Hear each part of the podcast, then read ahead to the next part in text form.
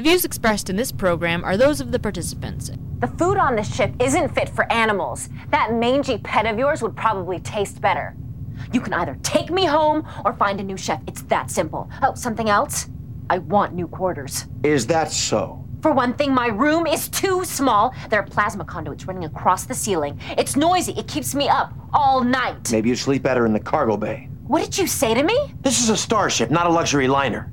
If you're not satisfied with the accommodations, we can leave you behind in a shuttle pod. Maybe you'll have better luck with whoever picks you up. And if you don't like Chef's food, don't eat it. From the looks of things, you should probably skip the dessert table while you're at it. That was a nice touch.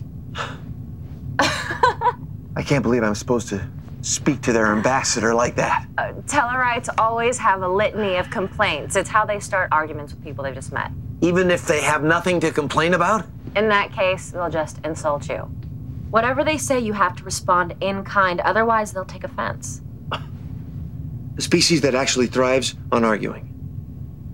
They probably make good politicians.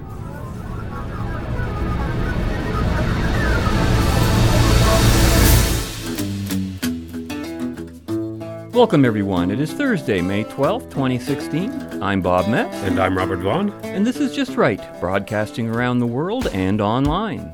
Join us for an hour of discussion that's not right wing, it's just right.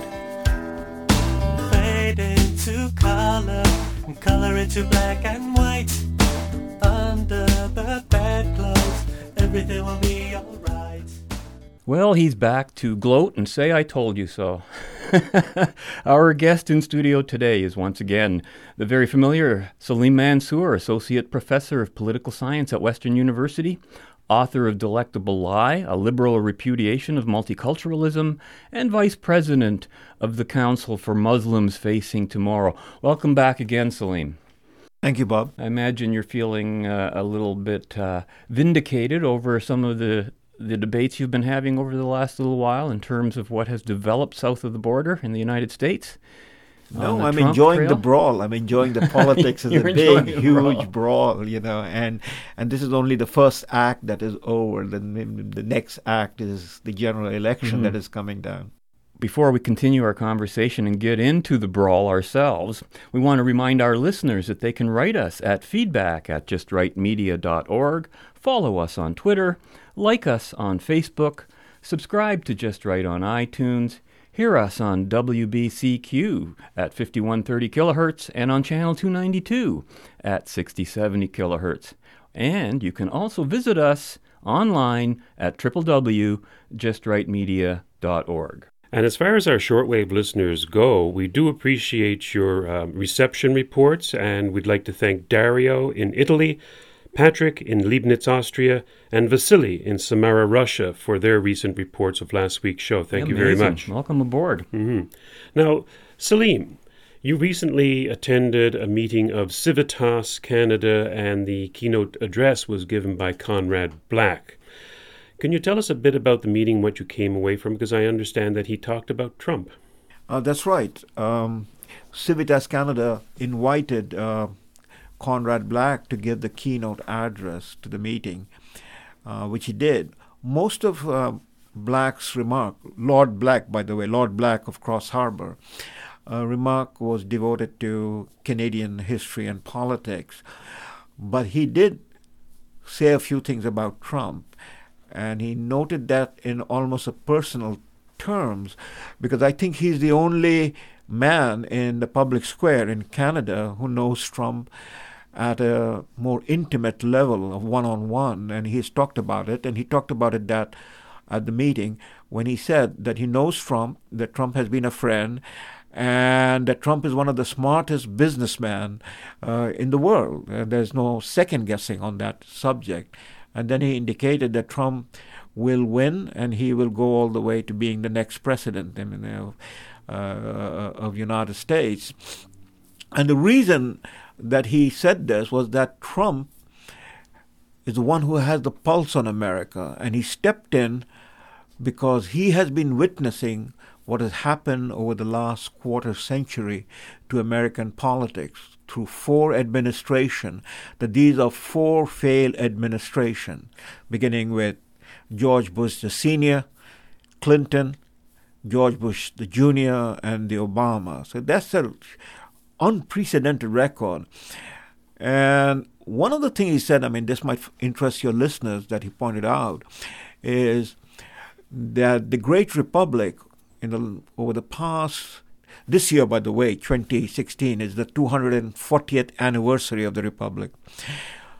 So, over the past 233 years, the figure of deficit and debt that the Republic accumulated, somewhere around about $10 trillion over 233 years, was double in seven, eight years during the administration of George Bush Jr.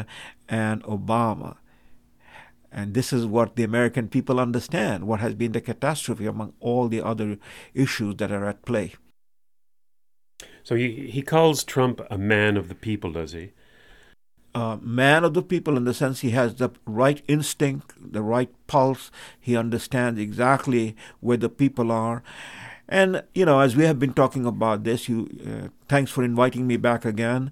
Uh, and as Bob mentioned, you know, our conversation can go back all the way, if your memory goes back all the way to last summer, where mm-hmm. I had in, where I had indicated that you know the man to watch is Trump. You called uh, it right from the beginning. It, exactly. And Much to the consternation of people around us. And I was wondering how people at the Civitas conference reacted to um, Conrad Black's uh, predictions, because I would generally think maybe they didn't like to hear that. Am I incorrect? You, you are you are very correct. The reaction was very similar and predictable. Mm-hmm. Uh, it was no, no, no, but they did not start saying no, no, no in the face of uh, Lord Black. Uh, that happened subsequent to Black's keynote address the mm. next morning because there were panel discussion on Trump, and they were totally berserk. The the entire there were only just a few of us.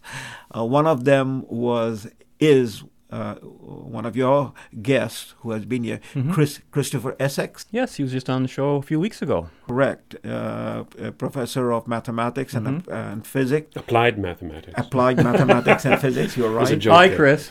Uh, he's, he's, he's, he's, one of our colleagues. And it just so happened that he arrived at the, at the conference in Civitas, and I arrived, and I hadn't met Chris for, oh, a few months at least, or the whole entire year and we started talking and we were on the same page on this issue. So apart from just from a few of us the general reaction of the people that is the canadian pundits whether they are in the media the lawyers the policymakers was a rejection of the idea that trump is any good.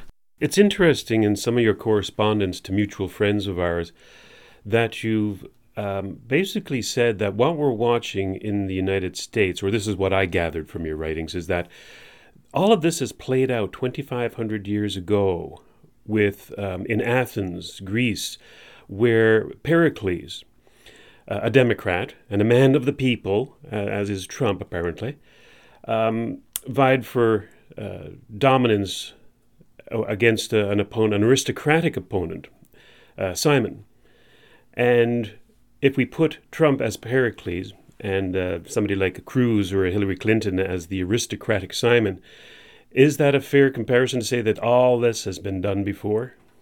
Yeah, I mean, it's a fair comparison in the sense that, you know, nothing is being invented. Either you, in politics, and as you said, democratic politics, I mean, ancient Athens, the Athens of uh, Pericles, is the cradle of the idea of democracy. And what does Pericles do? He goes out into the amphitheater and he addresses the people and he rouses them. That's a great speech and, uh, possibly one of the greatest speech in Thucydides' book on the Peloponnesian War. And he rallies the people in the struggle against Sparta, which is uh, anti-democratic, authoritarian, militaristic state. And it is the eloquence of uh, Pericles, the eloquence not in terms of literary quality, but the pulse of the people, where the people are, and the people rally exactly. The people rally around. So this is this is not something new. You see, you uh, you you go back to history uh, to learn lessons, to acquire an understanding of the human nature. That is universal. You see, but each individuals are unique. Churchill was unique. You know, Abraham Lincoln is unique. Everyone, every player, in every boxer is unique. Muhammad Ali is unique. You know, there is no boxer going to ever be of the stature of Muhammad Ali. You know, there will never be a, a chess grandmaster the stature of Bobby Fischer. He's unique. There will be other grandmasters. So, but the game is played out. People understand the game. And my references to uh, what you are suggesting is that politics, especially American politics, need to be understood in terms of analogy drawn from sports from games, from theater, uh, not from reading, you know, what the pollsters have to say, which is retrospective, because all the pollsters are doing is basically adding up numbers. You know. One final point on this idea uh, pollsters, economists, and others, uh, I have pointed out economics is nothing but uh, behavioral psychology dressed up in numbers and equation. Now, who does understand behavioral psychology the best? A businessman. He reads the market. That means he reads the people who make the market. Interesting, yes. Who understand what they want to buy and what they want to sell. It's it's interesting because everything you're saying about Trump connecting to the people, and yet we keep. It seems that a lot of the media and the people's representatives, you know, in the fourth estate, have not clued in yet. And uh, you know, I'm, I'm, citing here. I have a an editorial written by Peter Epp uh, that appeared as the London Free Press editorial on May 5th, and it reads "Likability not a factor in weird U.S. election." And he and he and he says, "How do you vote for someone you don't like? Americans are about to find out." And he cites polls again that found 65% of voters view him negatively uh, while only 24% see him in a positive light. He says such numbers would translate into a political death sentence for most candidates.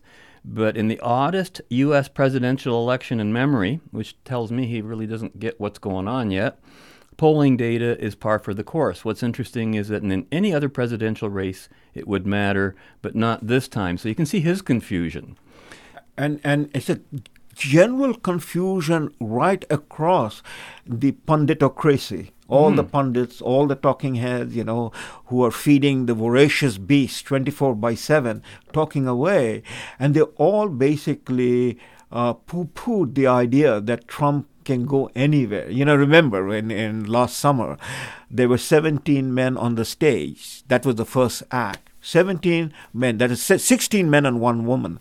Well, Trump is now the presumptive nominee after the last primary. So, what has happened to the 16? And all the people who were talking about Cruz and Rubio and Ben Carson and so on and so forth, they're all gone. Trump is the thing. Now, if there was any other profession, Bob, that engage in such behavior, it would be called malpractice, and there would be suits against them. if doctors had patients of this number and they were driving prescriptions where they were totally wrong, or if you were a pilot and you were working for an airline company and your planes were crashing and dropping out of the sky. you think the credibility factor would have been lost some time ago. That's right. And yet here these people are, you know, the George Will, the, the Charles Krauthammer, the uh, Bill O'Reilly on the on the Fox News and on the CNN News and New York Times. They were all wrong.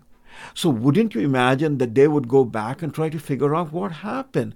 What happened is simply they misread the people. They misread the history of the last 20 years that has been played out in front of us. Well, that's something we'll want to revisit when we return from our first break here, by, by the end of which we will have heard from the Daily Wire's Andrew Klavan, I guess, as a continuation of the Trump derangement syndrome, and then we can progress from that syndrome to the next stage in the Trump phenomenon. And we'll be back right after this. Before we go on further with this topic, we never really got to the presidential campaign last week, and Donald Trump entered. And I just want to, we never really discussed it. And I have to say, I want to ask you two especially because I hear all over the media he's just a joke. It's just a, it's just a publicity stunt. Don't worry about it. It'll go away.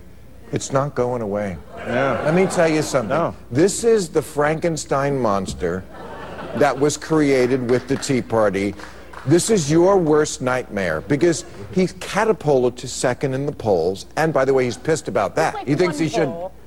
What? It's. I don't. right? I, I don't think that Donald Trump's going to stay at the poll, stay Yeah. at the top of the polls for I do- very I do. long. I, I really don't think so. He makes everybody else look like a midget. Not in a good way, but uh, you know what? Like here, here, here's the thing about Donald Trump. He never apologizes. He's never wrong. No matter what crazy thing he says, he's totally. ba- He's the white Kanye. and they, they are I'm telling you. He, he's, for- he's for a, a- if Pat Buchanan was a reality show For a party that's, that's whose for base adores belligerence, this is the guy. I mean, No. last But when he announced. Look, genius, though. I, We gotta I give- don't. I don't think it'll last, but I think the belligerence point is true, and that and that people are responding to this thing that they find refreshing about him, where he just says this guy sucks and this guy sucks, and he doesn't apologize true. for I think it. people are, but I think people are looking for politicians that will say, you know, they, they clearly are saying something that it looks like they believe. I think the problem that, that Donald Trump is, well, among the many problems that Donald Trump is going to have, is that I think he, I mean, he is viewed unfavorably by almost three quarters of people who are Republicans. Now, that one quarter that thinks favorably of him, they may be that 11% that says they'll vote for Well, him in a here's- poll. Yeah, but he, his, his, his ideas are not as far fetched as people believe. I mean, Donald. The scary thing about Donald Trump is Not- his right. views reflect what millions True. upon millions of people in the Republican Party Oddly, no, well, no, oddly enough, so Donald Trump in recent weeks has started to kind of become this voice of white working class angst around things like trade and The billionaire guy. But that's not Right. just for Republicans. I mean, think about this trade victory that we were talking about, how Obama's had this great week around trade. The biggest opposition to what he wanted to do on trade was coming from the left, from kind of like the populist left. so Also, eh, wait. this is not just Donald Trump pushing Republican buttons. He's it's bizarre to me Right. that Donald Here's Trump thing. could be the voice of white do working well. The reality is that Don, but, but Donald Trump is no idiot in this sense. He understands how to work his audience. He understands how to be not wrong but right. And he, his failure to apologize is the kind of the, the kind of John Wayne persona that George W. Bush had, and that kind of swagger is what so much of those people are looking for.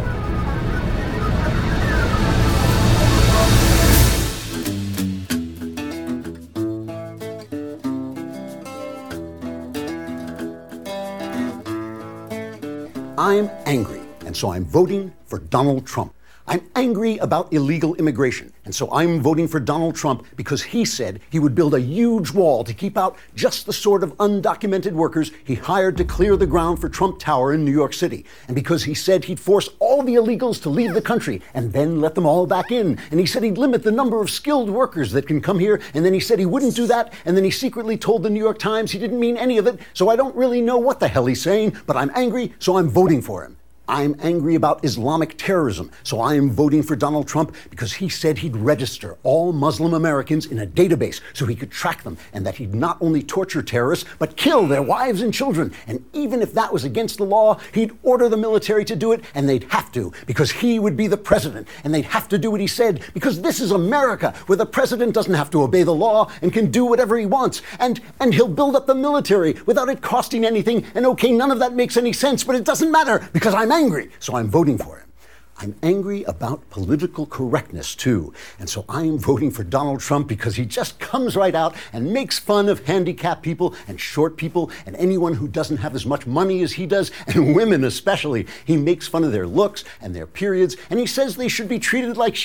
And I just think that's, I think actually, that's not exactly politically incorrect. That's more like evil, really. But I'm angry, so I'm voting for him. And, and I'm angry about free trade for some reason, and about people making stuff cheaper overseas so it costs less here and I can afford it. And I'm angry about the Democrats Donald Trump gave money to, and all the money we spend on entitlements that he says he'll keep spending. And so I'm voting for Donald Trump because, because I'm angry, and, and I don't make very good decisions when I'm angry. So maybe I should calm down and vote for someone else who would be like a better president and not such a schmuck. I'm Andrew Klavan for the Daily Wire. And we're back with Salim Mansur in studio.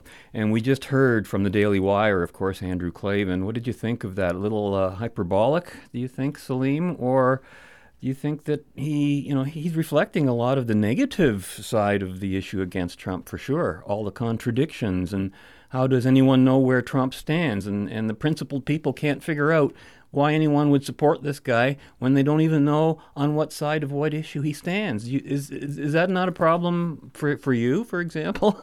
no, not for me. And again, I'm, I'm observing this whole phenomena, what I would call the Trump phenomena. And well, as an observer, you can separate yourself from those but issues. But right? that's what you have to do if you want to be an analyst, you know. Or but what about the people who are involved? What about the people who are actually involved in the fight, in, in, in the two sides? Well, this is exactly the difference between people who are involved in the fight and they have stake in the fight. That means they have made investment. Right. And when the investment turns sour, then they still want to throw good money after that bad investment. That's called Gresham's law. That's what I was talking about.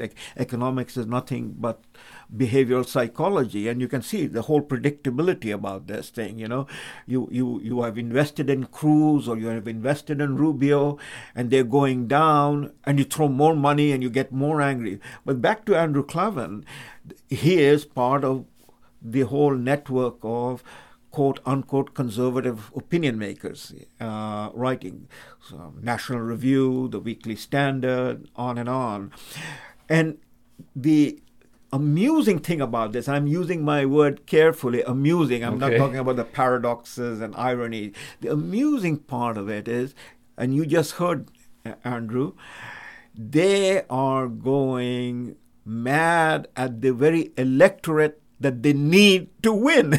They're calling the the voters, the, the Mhm. conservative voters, whoever they are, the truck drivers, the farm workers, the hotel uh, people, the taxi drivers. They're calling them. They don't understand. They don't understand conservatism. You know- they don't understand principle uh, or whatever the term is, the conservative movement. Well, somebody does understand, and he's winning. You you bring this up in your correspondence. Um, you you you note that Cruz and the conservative establishment are basically disdainful of, as you say, the hoi polloi, to use another The Greek hoi term. exactly. you know, uh, it's a disparaging term of the masses who are retarded in their eyes. And nobody's going to win an election with that kind of an attitude because people get the attitude they f- they feel it that they, oh look you're you're you're calling me an idiot for for my my opinion, so people are turning to Trump. I would imagine some people are turning to Trump out of spite of this system. all sorts of things. That's what we say about a market. In a market, there are all sorts of people at play, right? I mean, the guy who is investing his fifteen dollar hard earned into an Apple share, he has some interest. As opposed to somebody who's investing a thousand dollar or somebody who's investing a fifty thousand dollar. The market is a conglomeration of all sorts of people. And you got to read the market in terms of where the product is moving and what is happening. You know, you, make- don't but you- abuse but the you know, market. you- see, that's that's what bothers I think a lot of people is that that view assumes that politics is merely a place for economic marketplace activities and that all the principles are the same and that there isn't something more fundamental at stake. I'm sure the same debates could be happening in any country around the world regardless of its uh, political structure in terms of of of being pragmatic in terms of of winning elections in terms of connecting with the people as far as you can in those environments, and yet those environments may not be all that good for the people. Okay, Uh, have I have I you know am I sort of trying to you know get getting the point of the other side? Yeah, the point I'm of the other it? side, if you break it down, is ideology.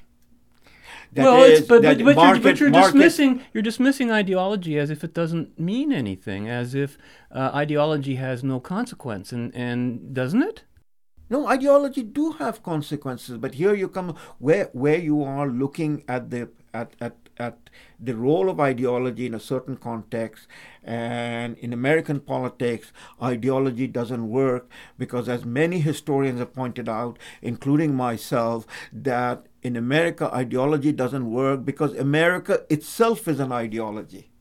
I understand. We had So, that conversation exactly. last time. So, So where? then- so- but there are still ideas within the ideology of America, and for example, people would say the ideas of Obama are pushing the country towards progressivism and the left and more collectivism, eh, which is hurting the country. Exactly. So the uh, the ideas of Obama has turned into Obama doctrine.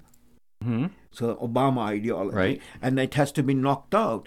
And you either knock it out by saying, you know, you are going to bring in some other doctrine, or you're going you knock it out by saying, you know, this doctrine doesn't work because in America no doctrine work because we ourselves are exceptional people, you know. And here But I'll that give you the- itself is a doctrine, isn't it? Isn't that saying it becomes it becomes subsequently give you the idea take the case of cruz uh, what was cruz's entire claim to his position that he was marshalling and coming out That he was a con- constitutionalist. constitutional Mhm. yeah But he, con- as you as you point out in your writings, he changed the Constitution into an ideology. Exactly. That's what I was coming. Here is a constitution, the American Constitution, which is about, you know, 25 pages. That's all. Mm-hmm. And articles and sub articles. But the whole thing is the Constitution as a document is a piece of work of compromises the founding fathers engage in compromises. There was one side of people who said, you know, the, the, the, the, the issue should be decided on the basis of population. That is popular But, representation. but, but then again, you're holding the compromise as the ideal rather than which of the two. I mean, compromise is always going to be the result of, an, of, of politics and an election. But w- within that compromise is. Let's let's face it, right and wrong on, on a given issue. Could be both sides are wrong. Could be both sides are, have a bit of right. no, no, no. But that's but you know what I'm saying. No, I, but this is where we're going off track. Okay, the, the let's get back on Constitution is a, the Constitution is a document of compromises, and it sets down the rule. The Constitution doesn't say what the Decalogue says: "Thou shalt not kill, thou shalt not commit adultery, thou shalt not have graven images." The Constitution says that you see the commander in chief will be the executive but it's at the same time says the purse will be with the Congress, the House of Representatives. It says the executive will lead the American army. He is the commander in chief, but he will not have the right to declare war. That war will be declared by the House of Representatives. The Constitution says that the American president, as the executive, will name the justices to the Supreme Court. So are you but he will are not you appoint it. That will be done by the Senate. You see, the, compro- the Constitution. So are you? But, but what you seem to be saying then is that just that structure is all we have, we need, or Americans need to protect them. Precisely. But, but it hasn't protected them from Obama. it hasn't protected them from socialism. It hasn't protected them from from the tragic direction the country's taking. and and that's exactly what the, what we are pointing out. That is what is this whole election is all about. For 25 years, the people who were elected, it is like you know, you give your son, a teenager, and he say, you know, you better take care of this car. I'm giving you my Mercedes or my Ferrari. And the guy drives it down the ditch. And he says, Dad, I couldn't drive the car because the car was not functioning. And I know this is the this is a perfect machine. It, it was not functioning because you didn't know how to drive it. So the congressmen elected, the, the, the, the senators elected, they haven't done their job. And the American people are saying, we've had enough of you guys, we're going to throw you out. Nothing wrong with the Constitution. We're going to throw you out and we're going to elect somebody else and we were going to try him. And if he doesn't work, we're going to try something else. so the Constitution is not a doctrine, it's an ideology. Doc, the Constitution is like a Ferrari going to get you from point A to point B. But then who decides where point A and point B is? I mean, the, the, people decide it. So the Constitution is written in the name of the people. The people ratify it. The peop- the Constitution says that the people don't like this, they can amend it. But don't we already know that if the people themselves, let's let's play it to the to, to what some of the others said that they are they are retarded, okay, and they don't know what they're voting for. Um, the the few who do know what's going on feel victimized tremendously because they realize that the dummies are telling the smart people how to run things. Okay, Right. so here is the So- example. here is the example where the problem is with, say, Cruz and Trump, Mhm. uh, or, or, or the debate. Cruz takes the Constitution and makes it into an ideology. What is the classic ideology in the world? The Communist Manifesto. Two people sits and write it. That is Karl Marx. He writes the Communist Manifesto, right? and now he is saying, I have the law of history. I understand the law of history, and you guys have to follow it. The Communist Party has to follow it and implement it. So you see, two. The Constitution, on the other hand, is simply a framework. And it doesn't say, he said, you know, you are a Christian, you're a Muslim, you're a Jew, whatever is your religion, go and do it. That's the First Amendment right. It's an administrative tool. It's a tool for a good life. It is not a doctrine. So, and so where where these guys come along and they say they're trying to provide a litmus test, you know, on whether you are true to the Constitution. So what you're saying is Just hold on, Bob. And what happens is with Karl Marx and his people, they are going to judge the people. In the American Constitution, nobody judges the people. The people can be right, the people can be wrong, because it's the people who decide. We, the people, are sovereign. So they put through the 18th Amendment that calls for prohibition. Then they put through the 20th Amendment that gets rid of con- uh, prohibition. Would Cruz have been better received if he, instead of making the Constitution an ideology, made the Declaration of Independence an ideology? Because that speaks to more fundamental issues of rights than does the Constitution, and even with their Bill of Rights, which can be amended. But the Declaration of Independence basically identified a, a reason for forming a country. Well, it is, see, whether it is the Declaration of Independence or the Constitution, it is a matter of attitude. I've been pointing out conservatism is a matter of attitude. Look at Trump or look at Reagan or look at Eisenhower. They didn't. They were not speaking about the Constitution. You know, for Reagan, it was to make uh, the uh, morning in America. Well, to ask Robert's question a different way, what should Cruz have said instead of going towards the Constitution? What, like, because from what you're saying about Cruz, it wouldn't matter what he said. He wasn't going to win this against Trump. No, in any he case. wasn't going to win it, and none of the 16, now we can see that in retrospect. None of the 16 were equipped to deal with the challenge of this 2016 post Obama election. You say that they don't have the skill sets. Pardon? You said in some of your writings that they didn't have the skill sets necessary They didn't have to, the kill, to skill play set. the political game. That's right, because as I, I pointed out, and others have pointed out, uh, that the thing that Trump did, or Trump intuited, in fact, that's the correct word. Trump intuitively understood the melee in American society over the last 25 years, and he had his finger on the pulse. And the melee in American society is a built up of the problems going all the way back to the 1960s. You see, mm-hmm. and Trump is referring back to the melee and saying we're going to take back America, we're going to make America great again. All, eh, all sorts of people can relate to that idea. Well, let's take. I think that's where we should break and come back and take a look at how he's going to do that and what the next stage in the Trump phenomenon will be. We'll be back with Salim Mansur after this. Mud bath. Apparently, the ambassador likes a good soak in the morning. Something I don't understand. These Tellarites have warp ships. So why do we have to take them to the conference? Babel's on the far side of Andorian space. They won't allow Tellarite ships to pass through their territory. Now we're a shuttle service. When are we going to get back to exploring? This trade dispute is a little more urgent. It could turn into a shooting war if the conference fails. You people are even uglier than I remember. Hmm. Captain Jonathan Archer, welcome aboard. Ambassador Gral.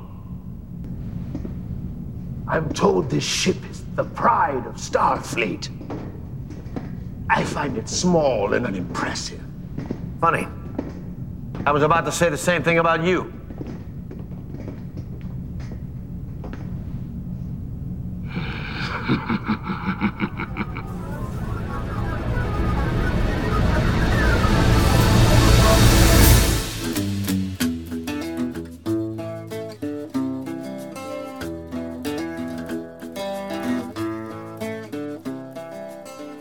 Well, I think the only card she has is the woman's card. She's got nothing else going. And frankly, if Hillary Clinton were a man, I don't think she'd get 5% of the vote. The only thing she's got going is the woman's card. And the beautiful thing is, women don't like her, okay? And look how well I did with women tonight. Okay. So, ladies and gentlemen, thank you. Thank you very much. I appreciate it. Thank you. You're listening to Just Right. And you can go to our website at justrightmedia.org where you can download all of our episodes, over 450 plus episodes of thoughtful discussion. We're in studio with Salim Mansur talking about Donald Trump and the American election. Now, we just heard a little clip there of Trump himself, Trump the man talking about Trump and women. Salim, your comments on uh, Donald Trump and his and his respect of women or his disrespect of women. Well, if, if I may make a comment too, did you hear what he actually said in there? It sounded contradictory too. He says, on the one hand, that women don't like Hillary Cl- uh, Clinton, yet that's her only card. She has that card, right? So even that sounds a little contradictory. But of course, it it gets the attention. What do you think, Salim? Yeah, uh, he he's got it right again. I would say, and and I, I'll pull back to explain why I think he's got it right. First of all, women are not monolithic. I mean, it is an insult to consider that women are monolithic and they they, they have the same taste, uh, like you know, shared taste, or to say that men are monolithic. You know, we, we are not, and and that's where the human impulse comes in. But I'm reminded of what Trump says in another context. Um, Geraldine Ferraro, do you all know? Gerald, remember her? She was Yes, the vice from way back, president yeah. candidate uh, with Walter Mondale from way back. Way but back. In, but in the two, not, not as far back as Pericles, but still Yeah. way back. way back, yes. She she was she was one of the um, Democratic uh, House leaders uh, elected from New York uh, as a congresswoman, and during the 2008 election, she made a remark that was one that caught fire, and immediately, you know, people went after her to take it back. She said she was supporting Hillary Clinton in the 2000 uh, campaign where Obama was uh, contesting Hillary Clinton for the nomination. And Geraldine Ferraro said that the only thing that Obama has got going for him is that he's a black man, otherwise, nobody would vote for him. And that's precisely what it is if you reflect back on it. That in the 2008 campaign, all the record that was that came out, you know, Jeremiah Wright, Bill Ayers, you know, uh, KKK America, everything, the media basically airbrushed away because they wanted America, that is the left liberal left media and, and all the surrogates wanted America to make history, to elect the first black president. That's exactly what Trump is saying. That if this woman, this, cam- this candidate, if she was not a woman, she wouldn't get 5% of the vote. You see? So she's trying to make, again, the run simply on her gender. There's no substance to her, there's no meaning to her. She's a catastrophe. But again, the same aura. Then we're going to make history. We're going to have the first woman president. As an objective observer of American politics, who would you like to see Donald Trump up against?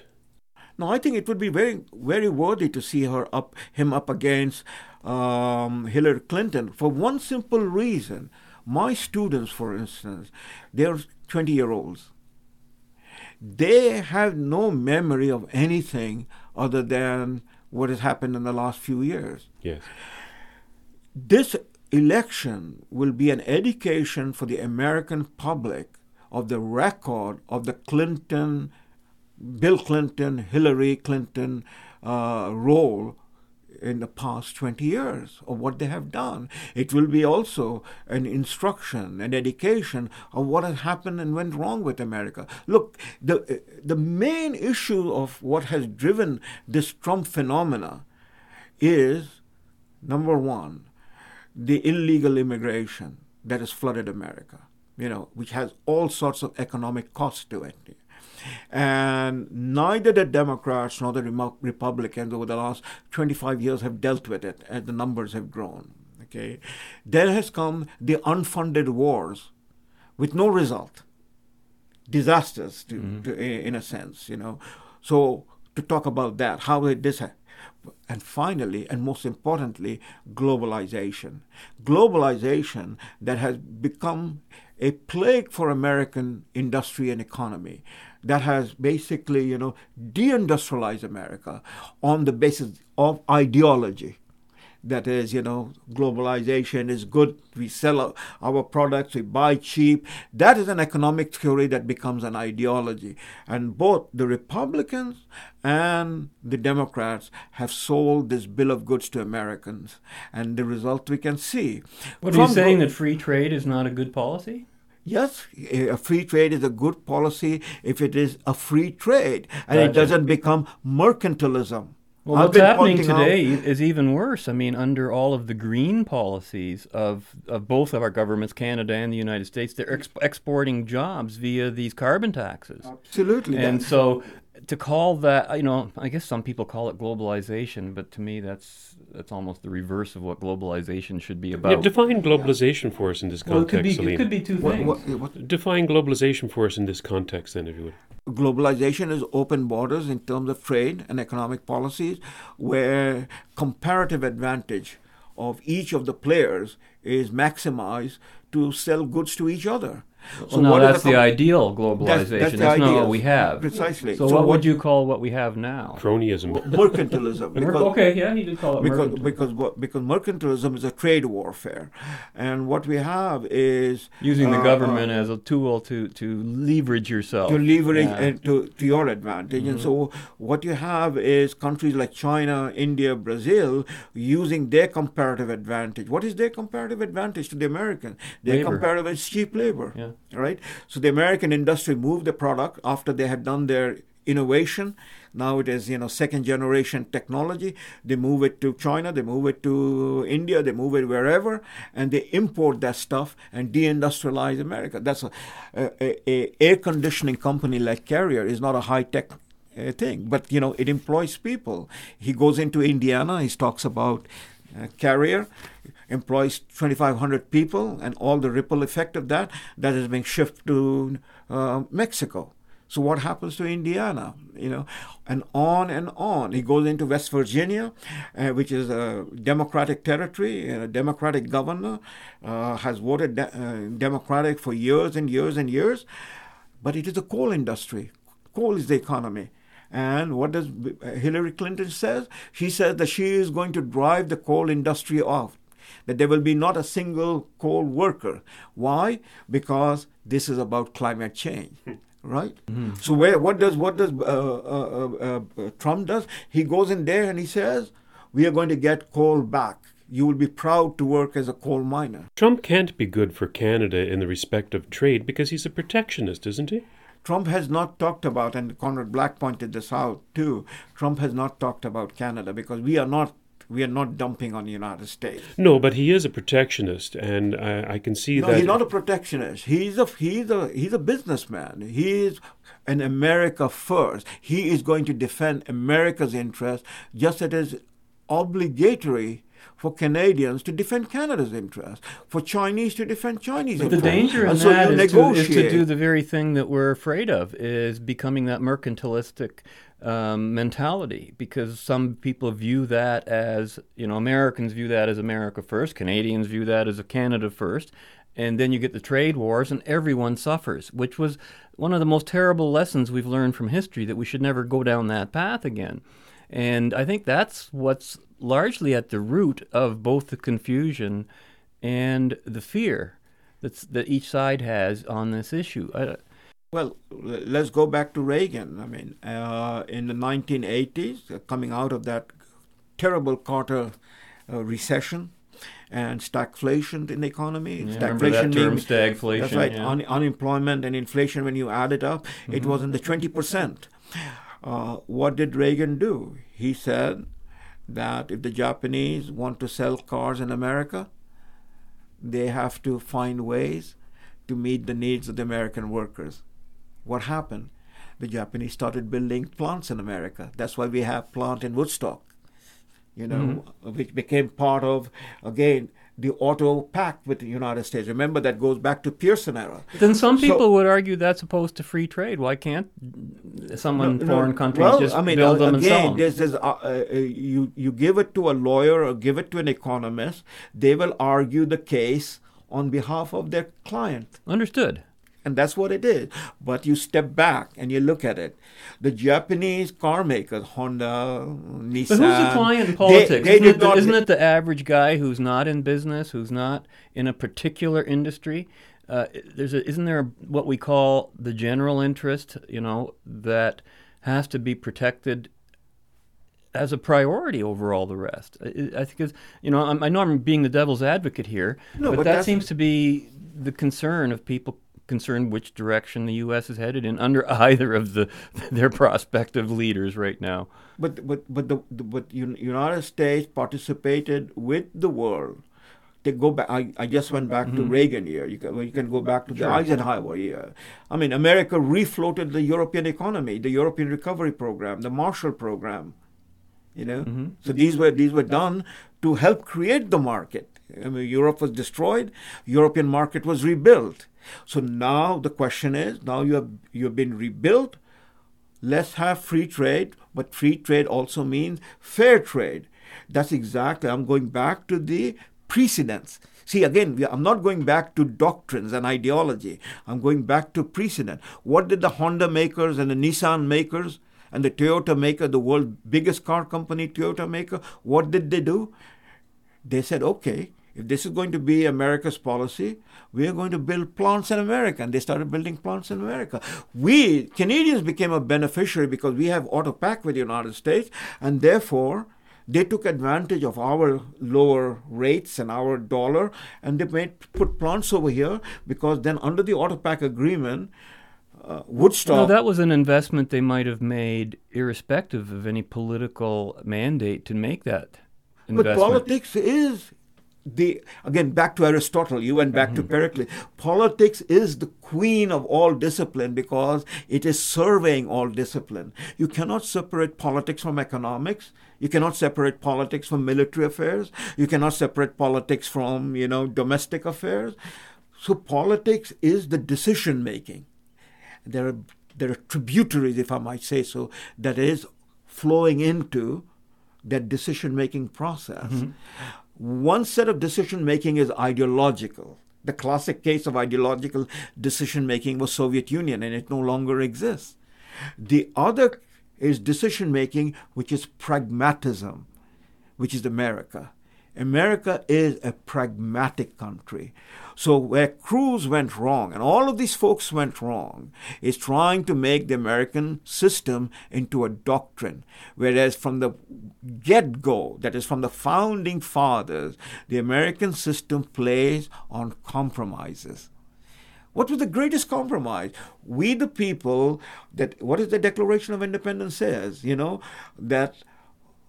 Come on, run it by me the creator endowed with the liberty uh, pursuit of happiness etc etc yes. you know?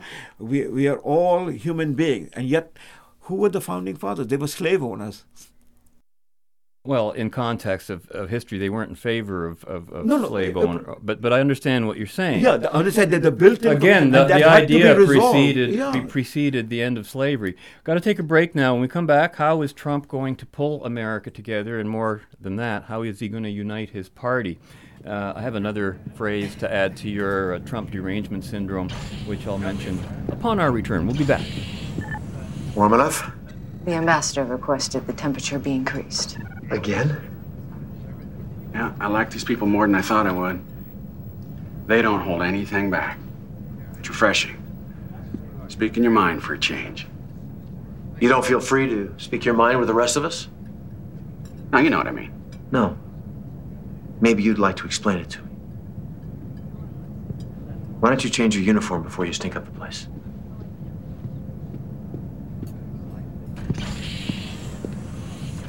When in Rome. I beg your pardon. Forget it.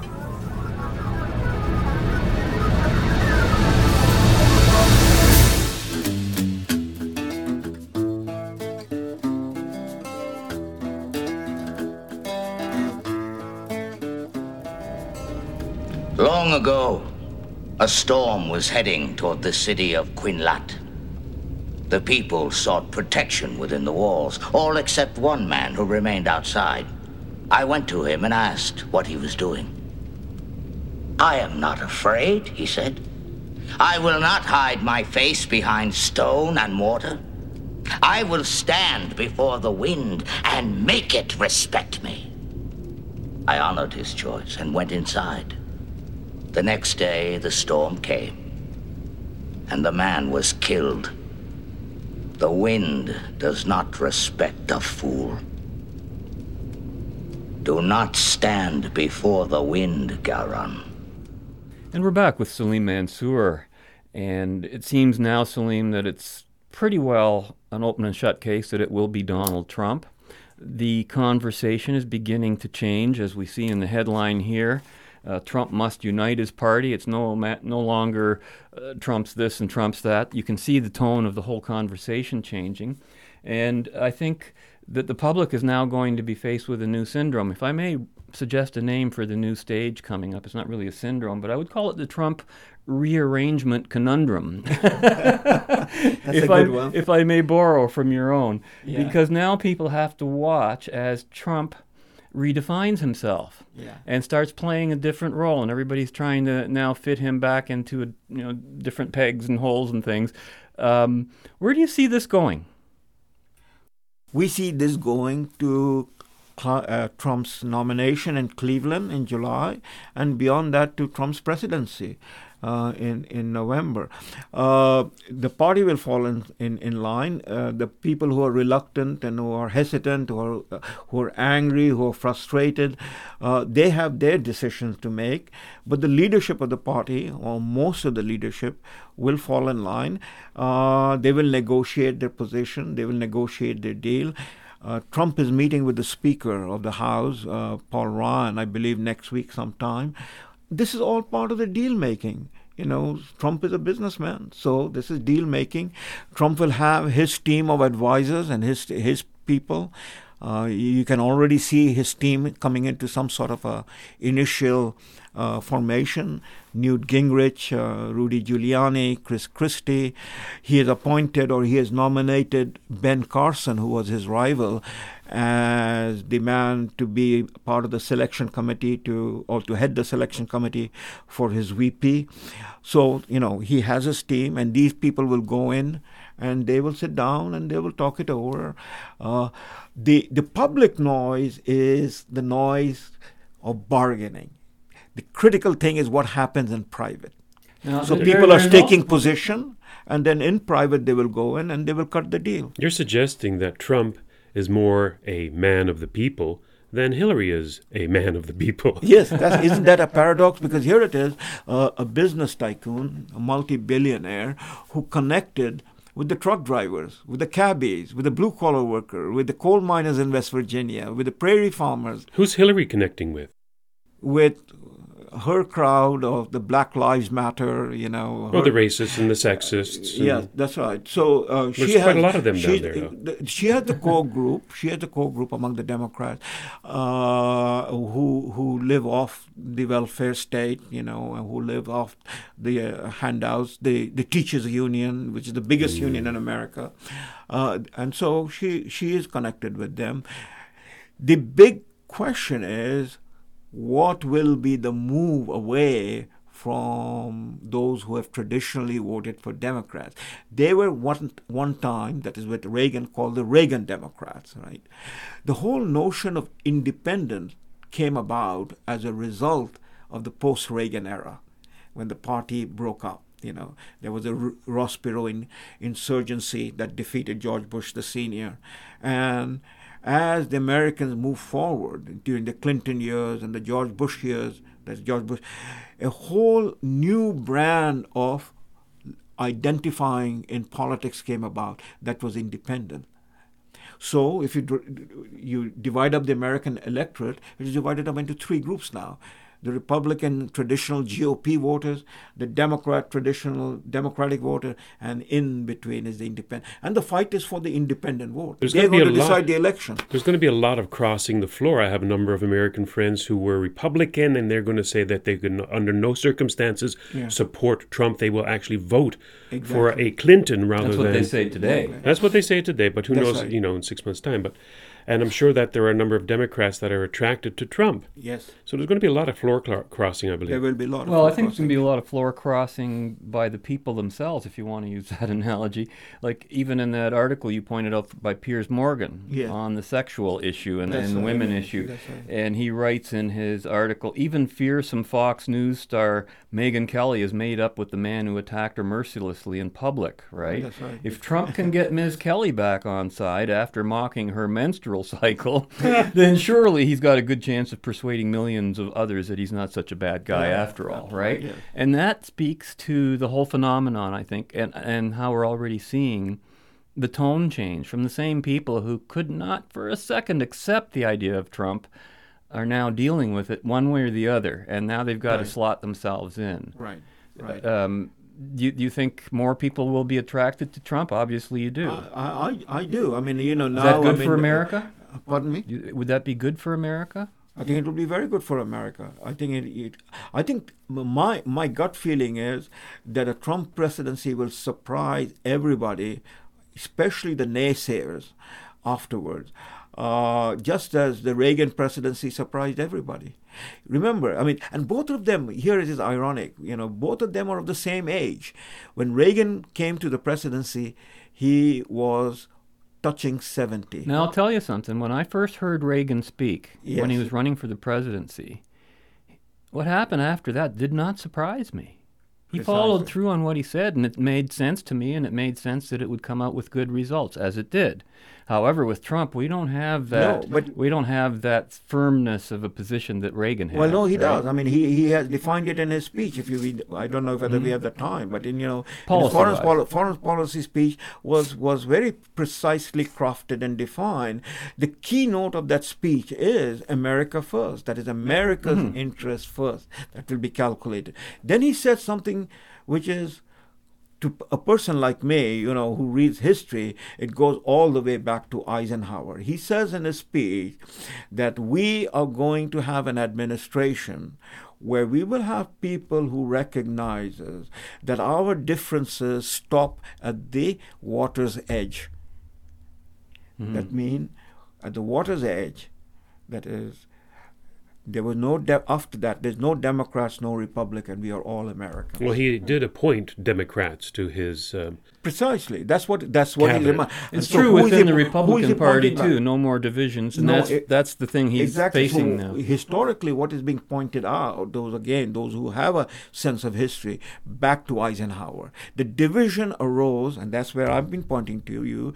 Division arose from the 1960s, the Vietnam War. so you're you're hopeful then perhaps that Trump could uh, coalesce the, the grand old party again, so that there's not so many in- independents. The Grand Old Party was always one that coalesced around the leadership.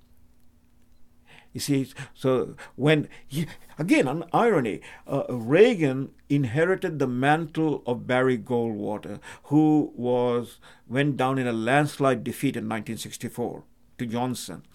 But Barry Goldwater did not vote for Reagan in 1980. Few people know that.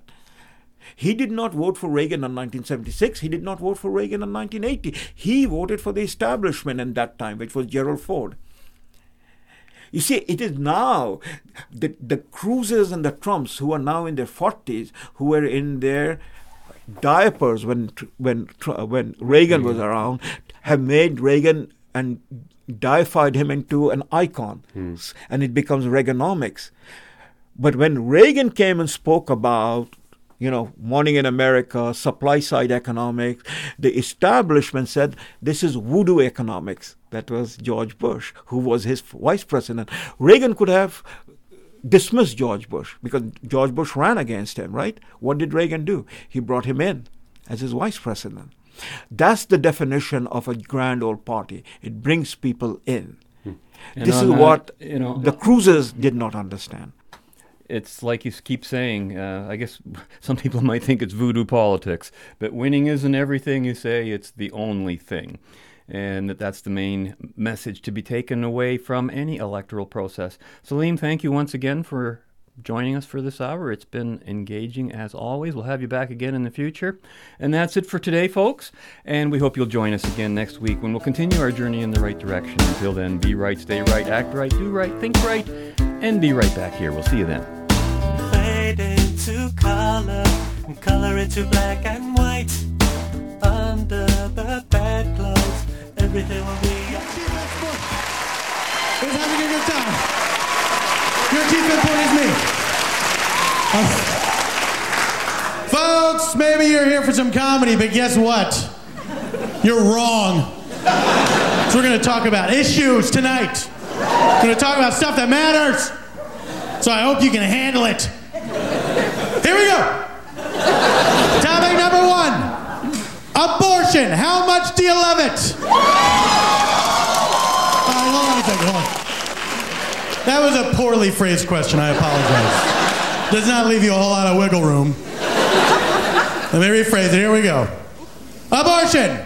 Is it dumb or awesome? Those are your choices. Write it down. I hope you brought pads. Write it down.